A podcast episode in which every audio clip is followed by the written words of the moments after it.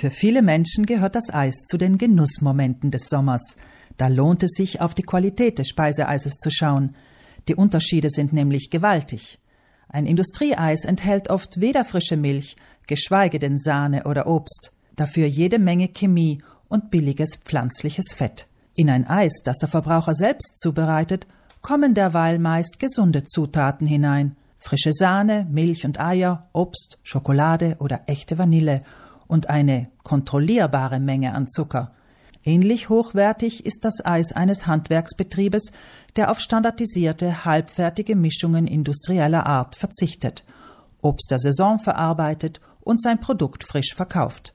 Während früher die amtliche Bezeichnung Gelateria Artigianale dem Konsument eine gewisse Sicherheit gab, dass die Eisdiele handwerklich zubereitete Qualität anbot, konnte sich diese amtliche Unterscheidung wegen der Schwierigkeiten der Kontrolle nicht halten, wie Agostino Carli vom Tierärztlichen Dienst des Sanitätsbetriebes erklärt.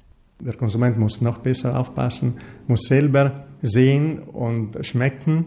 Und ich kann einige Tipps geben, und zwar zum Beispiel, wenn die Farbe grell ist, wenn wirklich Speisei so zum Verkauf angeboten wird, wo man sieht, die Oberfläche ist sehr glänzend, dann muss man schon denken, na, vielleicht es gibt ein bisschen Chemie drinnen. Dagegen, wenn man wirklich hinter der Bühne sozusagen sieht, dass frische Früchte, Obst und Milch verwendet werden, dann hat man auch die Sicherheit, dass das Produkt auch entsprechend, ich würde schon sagen, auch gesünder ist. Der tierärztliche Dienst ist es übrigens, der die Ware der Speiseeishersteller kontrolliert. Allerdings nur alle vier Jahre, wie Carly betont. Mehr ist aufgrund des personellen Aufwands nicht vorgesehen. Einmal im Jahr sei es dafür der Hersteller selbst, der von Gesetz aus seine Produkte analysieren lassen muss, wenngleich nur auf die Lebensmittelsicherheit hin. Auf die Qualität des Speiseeises selbst und den Einsatz von natürlichen und frischen Zutaten müsse der Konsument eigenständig pochen. Jenseits des natürlichen Farbtons, des Geschmacks oder des außerordentlichen Glanzes beim Eis sei es natürlich schwierig für den Konsumenten, hinter die Kulisse der Eisdiele zu schauen, sagt der Tierarzt. Das sehen wir aber und wir können nur sagen, es gibt große Unterschiede, die schon in den äh, letzten Jahren aufgetaucht sind und man hat schon diesbezüglich einige Studien gemacht.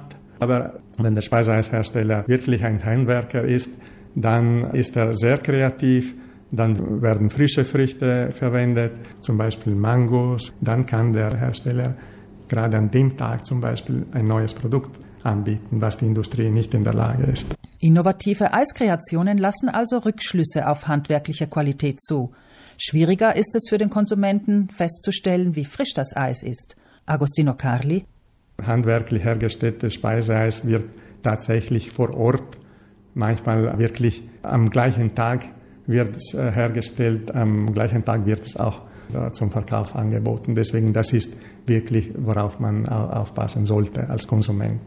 Noch etwas sollte der Konsument wissen. Immer wieder haben Analysen in Deutschland erkennen lassen, dass industriell gefertigtes Eis, das etwa im Lebensmittelhandel erhältlich ist, fast zur Hälfte aus Luft besteht.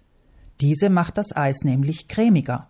Die EU sieht deshalb vor, dass bei Speiseeis auf jeden Fall das Gewicht angegeben werden muss, denn die Angabe des Volumens lässt die besonders lufthaltigen Eisqualitäten zu Unrecht preiswerter erscheinen. Auch in diesem Punkt besteht ein wichtiger Unterschied zum handwerklich hergestellten Eis, sagt Carly. Bei handwerklich hergestelltem Speiseeis wird die Zugabe von Luft verboten. Seit 2020 muss beim Speiseeis europaweit der Einsatz von ungesunden Transfetten, also gehärtete Pflanzenfette, angeführt werden. Und zwar, wenn diese zwei Prozent des Fettanteils überschreiten, erklärt Carly. Das ist auch sehr gut für den Konsument zu wissen, dass auch beim Speiseeis wie bei allen anderen Lebensmitteln, dass auch diese Transfette, die für die Gesundheit sehr problematisch sind, müssen auch deklariert werden, wenn sie diesen Grenzwert von 2 Gramm per 100 Gramm überschritten wird. Nicht zu vergessen ist leider, dass zwei Kugeln Schokoladeeis mit insgesamt 100 Gramm auf bis zu 250 Kilokalorien kommen. Mindestens 90 Kilokalorien sind es bei einem Fruchteis mit wenig Zucker. Milcheis enthält Fette und Proteine, Fruchteis dafür mehr Zucker. Der Verzehr von Zucker, auch Fruchtzucker, ist übrigens dafür verantwortlich, wenn der Blutzuckerspiegel stark ins Schwanken gerät und Lust auf neue Kohlenhydrate macht. Beim Milcheis ist diese Wirkung etwas weniger stark ausgeprägt, weil es neben Zucker und Fett auch Proteine enthält